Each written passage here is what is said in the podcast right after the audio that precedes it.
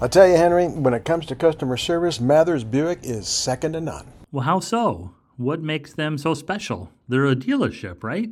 Yep, they've been around for a long time. And before you start telling me the horror stories about them, uh, I know they've had their share of disappointed customers. Hey, the good news is, though, their eldest son in the family, he took over in 2017. Now, since then, they've been, well, really turning things around.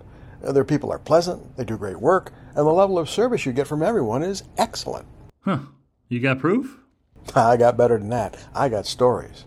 You know Marty? He lives next door to us. Uh, he had a problem with his enclave a few months ago. It was giving him and every tech he took it to fits.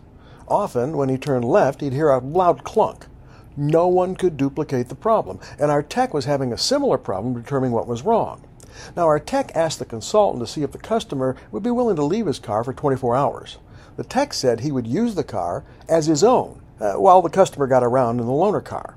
Now, driving into work the following morning, the tech turned left and he heard that clunk. Now, 30 minutes later, he had discovered the driver's side brake caliper was hanging up. The cause was a groove that had worn into the mounting pin. Sometimes the caliper got hung up on it, but most of the time, there was no problem.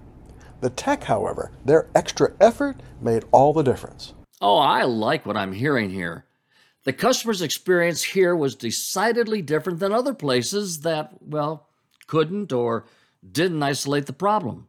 And the dealer's tech, well, he acknowledged the problem, set a new course, and backed it up with an expression of trust for the customer. He chose to believe the customer, and so he put his time and effort into duplicating the problem. You see, when you do things that others can't or won't do, your extra effort is going to, well, compel the customer to share that story with family and friends. Now, that's the way to induce word of mouth. Those stories sell. Now, let me be clear. Before you can wow your customer, you are going to have to execute your basic responsibilities well. There's absolutely no value in giving your customer a, a, rose or some sparkling water as a thank you if their basic needs have not been met. Getting the job done correctly is the priority.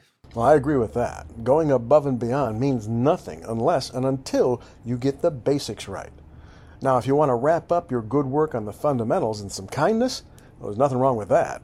And it's got really good word of mouth potential. Well, you heard it straight from our fake customer's mouth. you know, he might be made up, but his character is inspired by something that repeats often with great parts and service consultants across the country, repeats every single day. Remember, execute the fundamentals, concentrate on getting it right, and then wrap that competence up in kindness and kind acts, and well, the word of mouth will spread like wildfire. My name is Corky Brabbs, and well, you know, there's nothing better in this world and this business than a customer telling all of his friends and neighbors and families that you and your dealership, well, the best thing around. And it's with you they ought to be servicing. You do it right, and that's exactly what will happen. Have a great day, everyone.